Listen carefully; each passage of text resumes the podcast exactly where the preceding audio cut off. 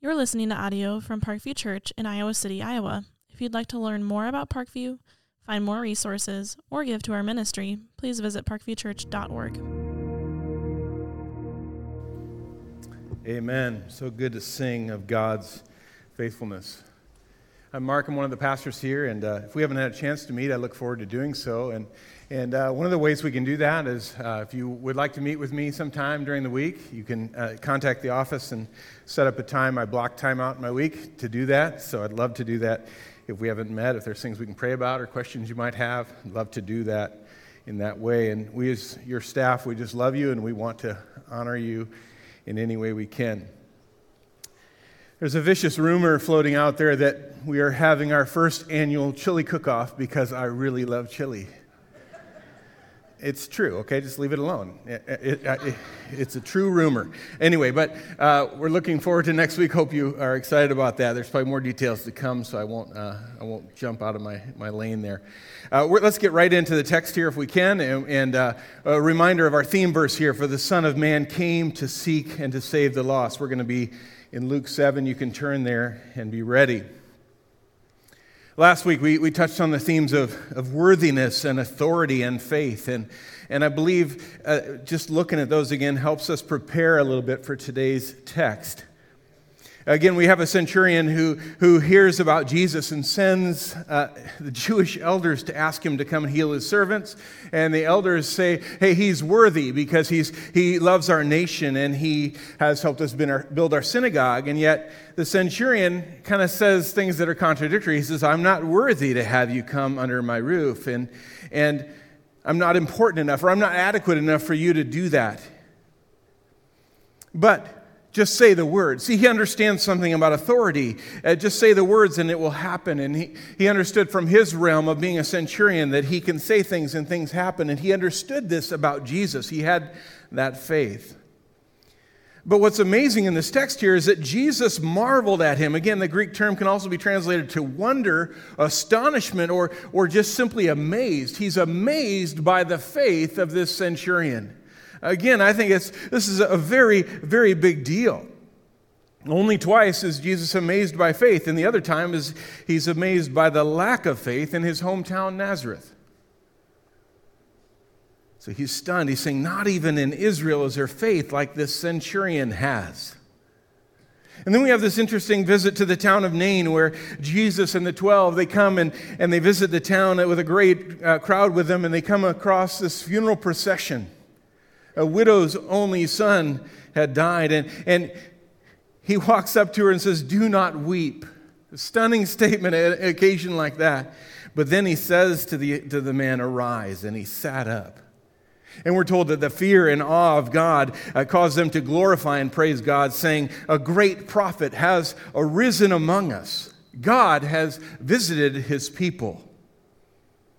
They, they recognize authority. But let's go back to the worthiness. It's interesting here that the Jewish elders really falsely declare the centurion worthy, but he himself knew he wasn't. You see, we must remember that apart from Christ, worthiness is, is unattainable and unsustainable. Again, C.S. Lewis said the, the one essential symptom of the regenerate life is a permanently horrified perception of one's natural and it seems unalterable corruption. The true Christian's nostrils is to be continually attentive to the inner cesspool. We know that through faith in Christ and, and, through his worthiness, we'll be raised to eternal life someday. He's the one who has the authority, he's the worthy one, he's the one to put our faith in. But do we trust Him with day to day life? I ask you to consider that. Today's passage might invoke a little bit of angst within us or trouble our spirits a little bit as we acknowledge what appears to be John the Baptist's bout with doubt, we'll call it. And maybe you find yourself asking, why John? But I want to suggest to you that this can encourage us realizing that even John seems to have doubt. How do we handle doubt? What, if any, good can come from it?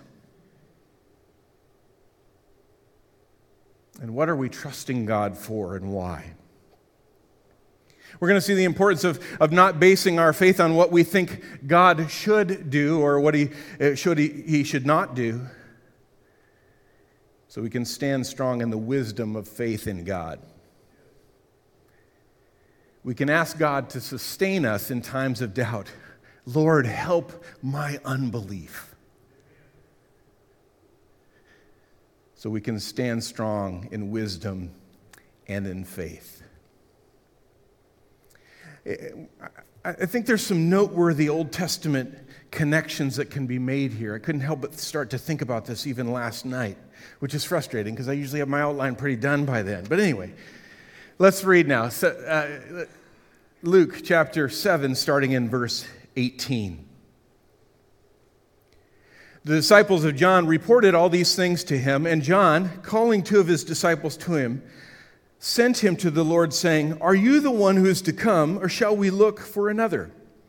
And when the men had come to him, they said, John the Baptist has sent us to you, saying, Are you the one who is to come, or shall we look for another? Would you join me in prayer? Heavenly Father, we commit this time to you and we do seek your guidance. We ask that your spirit would move mightily in each heart and in each life.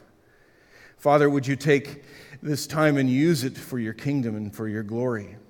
Because you are the glorious one. You are the worthy one. You are the uh, one with authority. And Father, we come before you in humility and, and gratitude, and we say, Great is your faithfulness. Father, we ask you to work in a mighty way. We pray that you'll just bless the East Campus service today as well. Lord, we pray for our global workers wherever they're serving, encourage them today.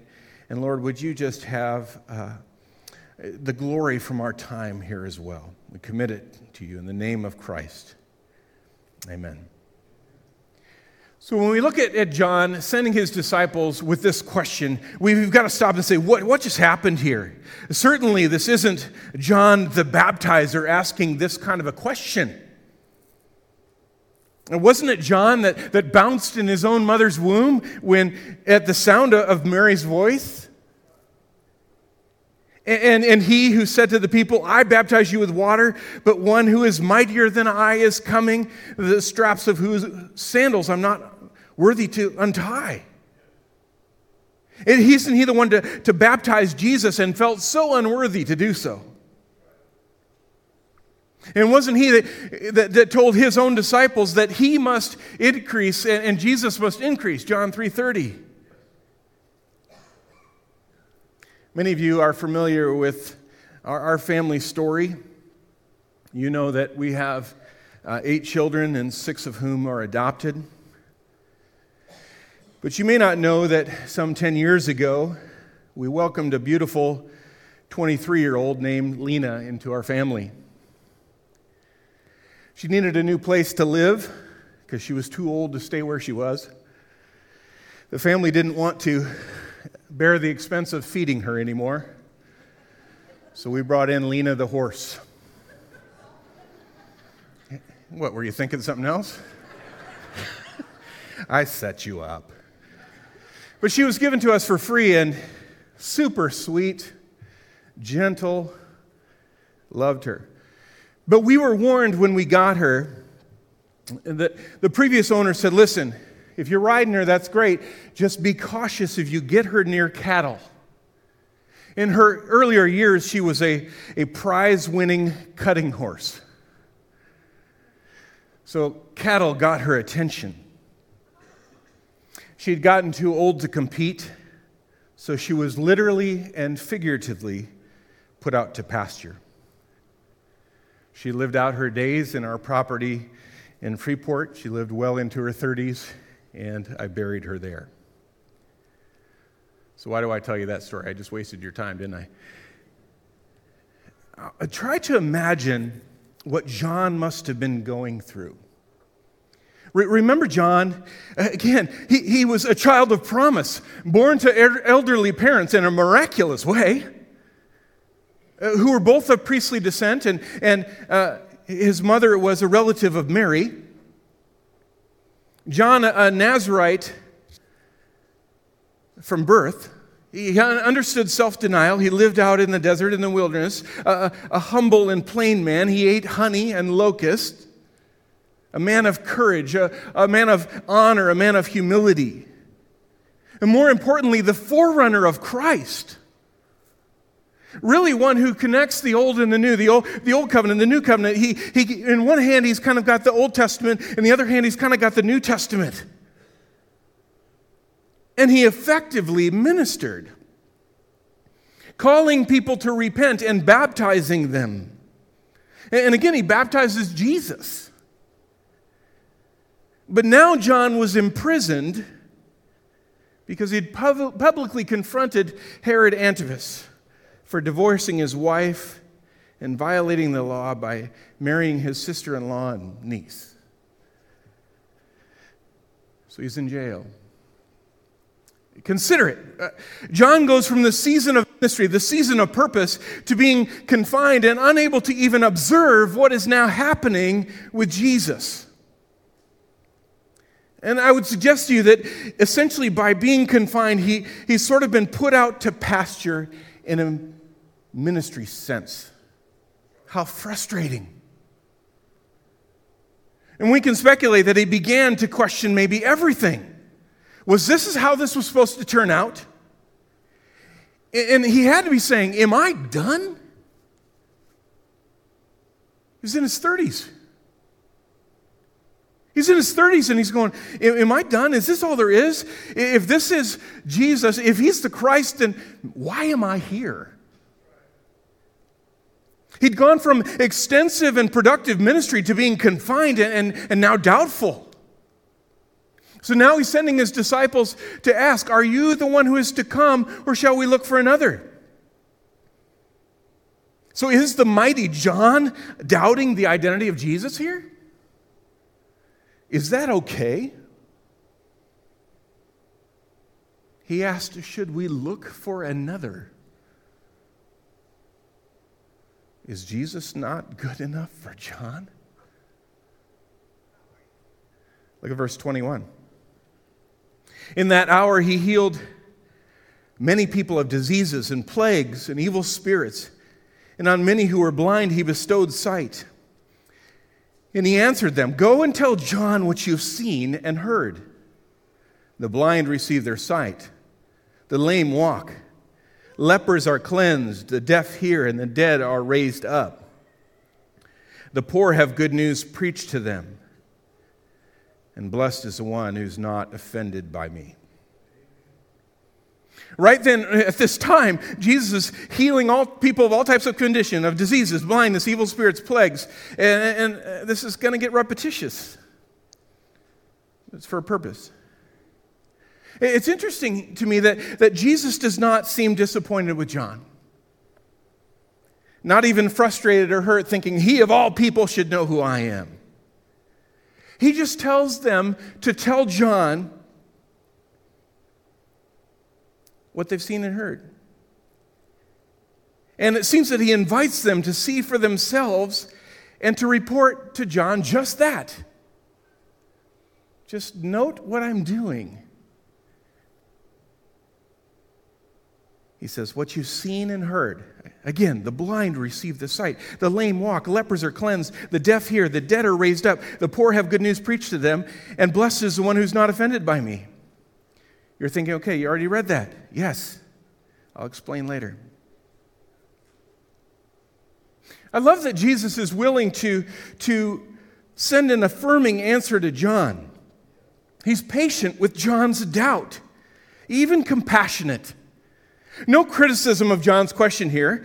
He doesn't reply by asking why John, of all people, is questioning.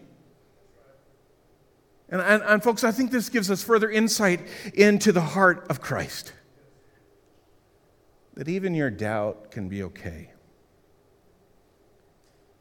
But we need to learn from the response and Jesus responded to John's question by saying, Hey, tell him what you've seen and heard. But he's also referring to the Old Testament that explained exactly what the Messiah would do when he showed up. For example, Isaiah 29 18. In that day, the deaf shall hear the words of a book, And out of their gloom and darkness, the eyes of the blind shall see. In Isaiah 35, 5 and 6, then the eyes of the blind shall be open, and the ears of the deaf unstopped. Then shall the lame man leap like a deer, and the tongue of the mute sing for joy, for waters break forth in the wilderness and streams in the desert. We, we could look at Isaiah 26, 19. We could look at, at Isaiah 61, 1, and maybe others. And I think we all agree that giving sight to the blind is no simple thing, right? It's no easy deal. Once again, Jesus didn't answer the question directly by saying, Yeah, it's me. Just tell him it's me. He knows that. Rather, he simply gave them evidence of actually what was happening in the moment, but also tying it back to the prophetic words from centuries before. Saying, John, this is how it's supposed to be. You, you should draw this connection here. Isn't it amazing how people's own ideas can pull them away from reality? Maybe you've been there. Your own ideas, your own perceptions have pulled you away from reality. This is not how I imagined it. As though God is required to match reality to your imagination. It would seem that even John himself fell into this. Notice also that Jesus said, And blessed is the one who's not offended by me. What does that mean? We'll come back to that. Look at verse 24. When John's messengers had gone, Jesus began to speak to the crowds concerning John. What did you go out into the wilderness to see? A reed shaken by the wind? What then did you go out to see? A man dressed in soft clothing? Behold, those who are dressed in splendid clothing and live in luxury are in king's courts. What then did you go out to see? A prophet? Yes, I tell you, and more than a prophet. This is he of whom it is written Behold, I send my messenger before your face, who will prepare your way before you. I tell you, among those born of women, none is greater than John, yet one who is least in the kingdom of God is greater than he.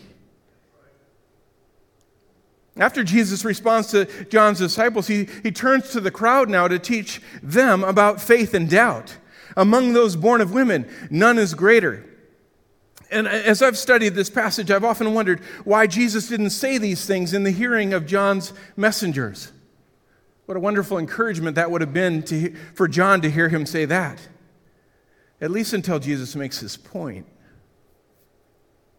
So he confirms John's ministry. He, he, he, he's saying, listen, John demonstrated his strength and his resolve, his, his sacrifices for the ministry that he believed in. He confirms that John was indeed the one spoken about from that famous prophet, the Italian one, Malachi. Anybody? Anybody? Malachi, sorry, anyway. Malachi. Nobody? Oh, sorry. It's not my joke. I still think it's funny. You guys aren't getting that? Okay, I'll just conclude. Anyway, the, messenger who would prepare the way before the Messiah, the messenger of the covenant, Malachi 3 1. And Jesus is confirming that, that the ministry that John had was a fulfillment of prophecy who was publicly affirming his imprisoned friend. Then, after affirming John, he makes a startling statement. He says, The one who is least in the kingdom of God is greater than he, or he being John. Hard teaching here, and I don't know we can be too certain. He seems to be comparing the blessing of those in the new covenant, post death and resurrection, to those in the previous. Sending the message that new life after resurrection is going to be incredible. I can't be certain. Perhaps Jesus wants to honor John publicly in light of the fact that they may have just heard about John's doubt. Jesus reaffirms John and his ministry, but desires that his audience would see even beyond the one who's greatest among those born of women. Now, Jesus' challenge to stand strong in faith in the, in the place of doubt and to be wise in choosing the object of our faith. Look at verse 29. When all the people heard this, and the tax collectors too, they declared God just, having been baptized with the baptism of John. But the Pharisees and the, lawyers rejected the purpose of God for themselves, not having been baptized by him. These two verses here is sort of a side note, mentioning that those who have been baptized into John's baptism then tended to believe what Jesus was teaching. But those who had not been baptized into John's teaching, most noticeably the, the Pharisees and the lawyers, the, the experts in the law, rejected Jesus' teaching and so, along with it, God's purpose for their lives. Look at verse 31. To what then shall I compare the people of this generation? And what are they like? They're like children sitting in the marketplace calling to one another. We played the flute for you, and you did not dance. We sang a dirge, and you didn't weep. For John the Baptist has come eating no bread and, and drinking no wine, and you say he has a demon. And the Son of Man has come eating and drinking, and you say, Look at him, he's a glutton, a drunkard, a friend of tax collectors and sinners. Yet wisdom is justified by her children. Verse 31 seems to point out judgment on Israel for rejecting uh, both John and Jesus, both teaching the kingdom of God in, in distinctly different ways. And John had the reputation of being um, more intense, maybe violent in his preaching for repentance, but we must re- remember that repentance was necessary for God's reign on earth to come. As to verses 32 and 33, his point does seem to be that, that some people rejected John as his and his message because of how they interpreted what they observed. And some people reject Jesus and his message on how they interpret what they've observed from him. Differing interpretations.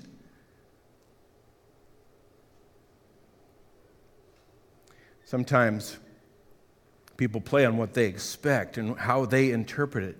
And they're, they're struggling to follow Jesus and John's lead. It's my belief that, that really, with this, this picture, Jesus is comparing his ministry to that of John's, perhaps. Two different styles of teaching and, and the same message uh, about the kingdom of God. John's message was a heavy one uh, uh, repent, maybe a little bit more like a funeral dirge. And, and Jesus' message may be more joyful. And I realize there's trouble with the text, and there's interesting ideas, a way you can look at it. But these Pharisees, they, they don't weep or dance. They demonize John. He eats no bread and he drinks no wine. And they consider Jesus' teaching and his ways scandalous. He eats and, and drinks. He's a drunk, drunkard, a glutton, a friend of sinners and tax collectors. Pointing out, listen, they weren't going to be happy either way. A little side note here, commentary, if you will. I think we see this form of thinking even in Protestantism today. We hear, oh, they're too serious. Or we hear they're not serious enough or they're too joyful, or they're not joyful enough. They're to this and to that. And we need to be cautious there. I love what Kent Hughes writes. But what a grace it is to feel your need. What a grace it is to stand still as you mourn your sins with a dirge, confessing them to God and repenting, and then to dance to the music of heaven's free grace. Isn't that cool? It's saying there's a time and a place for both. John's message was heavy repent. But there's an, a place for that. When we come to the Lord's Supper, what are we doing? We're remembering that sin, we're grieving it. But we can't stay in that. We've got to leave that in joy. That first song had dance in it. I started dancing. My daughter forbid me to continue. She's just jealous.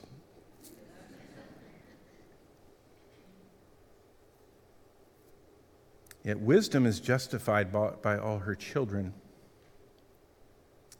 We can think that Jesus is saying that despite all doubt, the truth will eventually be revealed. At that time, those who were wise and believed in John and Jesus' message, wisdom's children, will be justified for having believed. And those who doubt and choose not to believe will have their eyes opened in judgment. The children of wisdom find salvation in their faith. Although doubts may emerge, the wise live by faith. And our faith must not waver in spite of what we see and in spite of what we hear or even how we think in that moment. The wise live by faith. And the wise are the ones who have responded to this message, the message of the coming kingdom. Again, what do we do with this? And I want to circle back around. Okay, let's get practical, let's get real. What do we do with John's doubt? And really, I think the passage is best understood the more we understand John the Baptist and what, what was going on there. He's the one who, who recognized Jesus while it seemed they were both still in their mother's wombs. Incredible. But he's beginning to doubt. The same John who, who sees Jesus and, and proclaims him as the Savior of the world while, while John was baptizing, remember? What caused John, of all people, to begin to doubt that Jesus was a Messiah? I think it's interesting that, that John sent word via his disciples to ask if Jesus was the one to come or if he should look for another. Uh, Diane Chen uh, points out that, that, that to, the way it is to come, it really carries a messianic connotation. So it's a serious question. But apparently, John continued to trust Jesus enough to get a straight answer from Jesus about who he was. Are you the one who is to come, or should we look for another? So, why was John doubting? First of all, he was human. He was human. We doubt sometimes, don't we? Especially when things don't go the way we expect. I love what Chuck Swindoll says about doubt. He says, Doubting is normal and healthy. It forces us to pursue truth. It fuels the believer's pursuit of real answers. And I love this makes deep divers out of novice swimmers. It's okay. It's okay. He was human.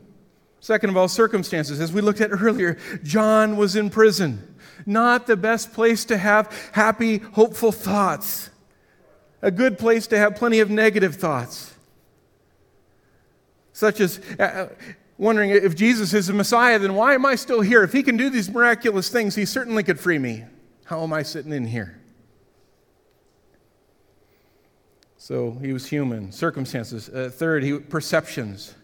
The current thought of the time was that when the Messiah came, he, the reign on earth would begin, including first and foremost dealing with and conquering the nasty Romans who were oppressing the Jews,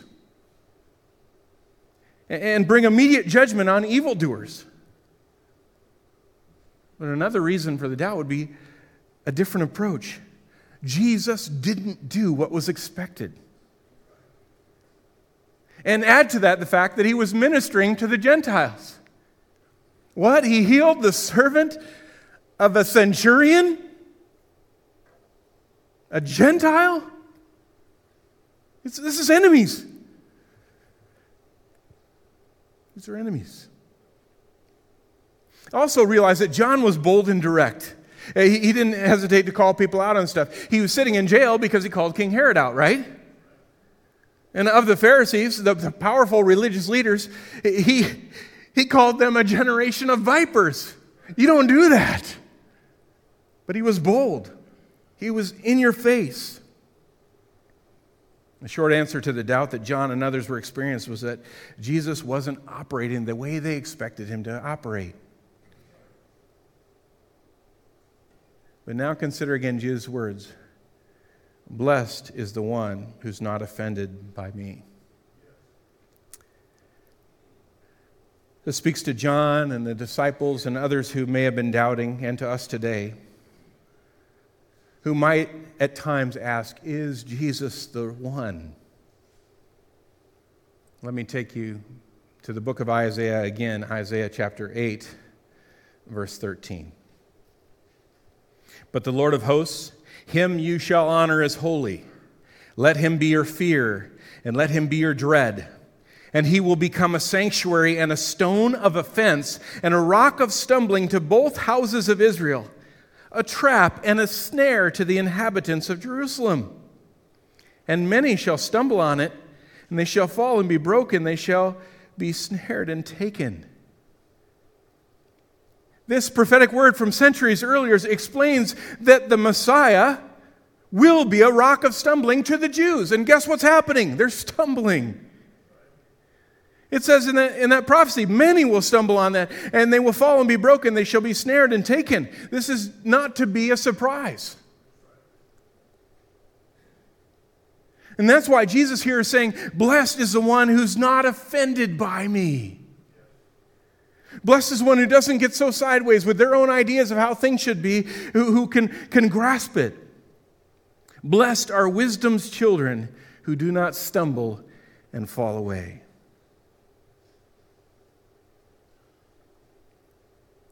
I want to acknowledge now what, what Jesus did here. Because I want to suggest to you is it's not that new.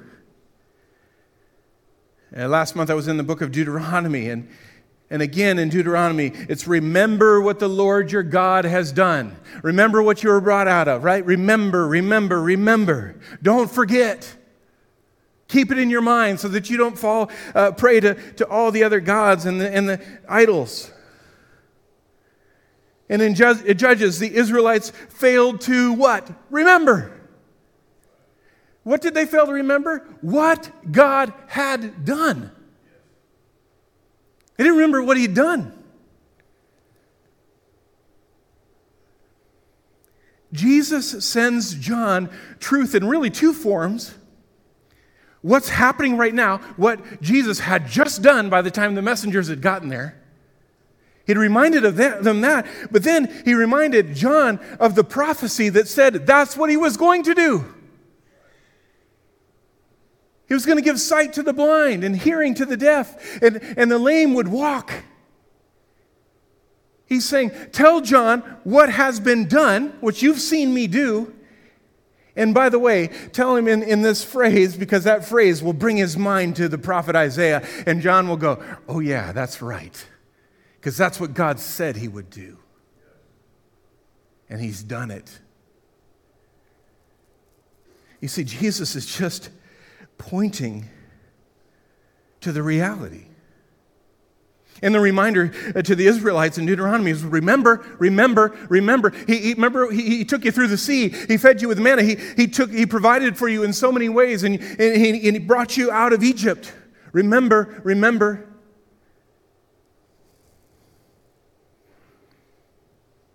So maybe when doubt arises for you and I, we maybe need to go back and say, what have we forgotten? Do I need to just look back a little bit? Do I need to just open the Word? Do I need to compare the Word with what I've seen? Because sometimes we forget. Because what do we do? We get caught up in the circumstances and we get caught up in the, this is not how I imagined it, or, or this is not, not what I thought, or I, this isn't what I expected. And we need to go back to what God has done, who He is. And maybe if you already know Jesus is your Savior, you need to go back to that moment when you encountered Him. And then look at that journey, how God brought you to faith. If you're here yet and you don't, and you don't know Jesus, maybe you need to look at this and say, okay, what are you showing me? But I, I love that, that Jesus can do this. He can just go, go tell him what you've seen. And by the way, say it in this phrase because that's going to remind him of the great prophet Isaiah.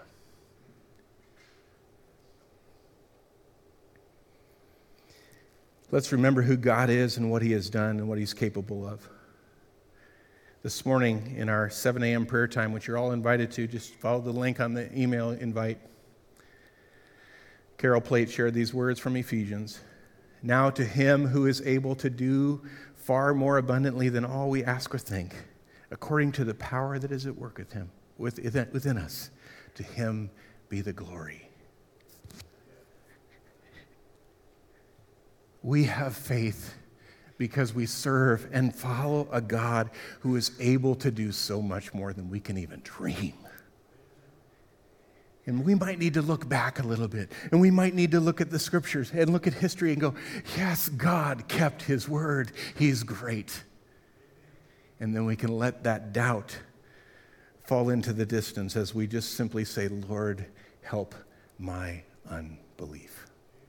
Amen? My time's gone. Let me pray. Father, thank you for your word. And Lord, we just ask you to remind us of who you are. Forgive us for the times when we only see that's what's right in front of us or what's around us or the, the pressing things, and we forget to look at who you are, what you've done. You're the creator, you're almighty, you're the sustainer, and you are the one who has worked a plan of salvation for us through your Son, Jesus. And Father, thank you that your words that were prophetic came true in Christ. And we can say, Look what God has done. Father, we thank you for the salvation in Jesus and for the hope that we have and the reason we have to put our faith in you. We pray all these in the name of Jesus. Amen.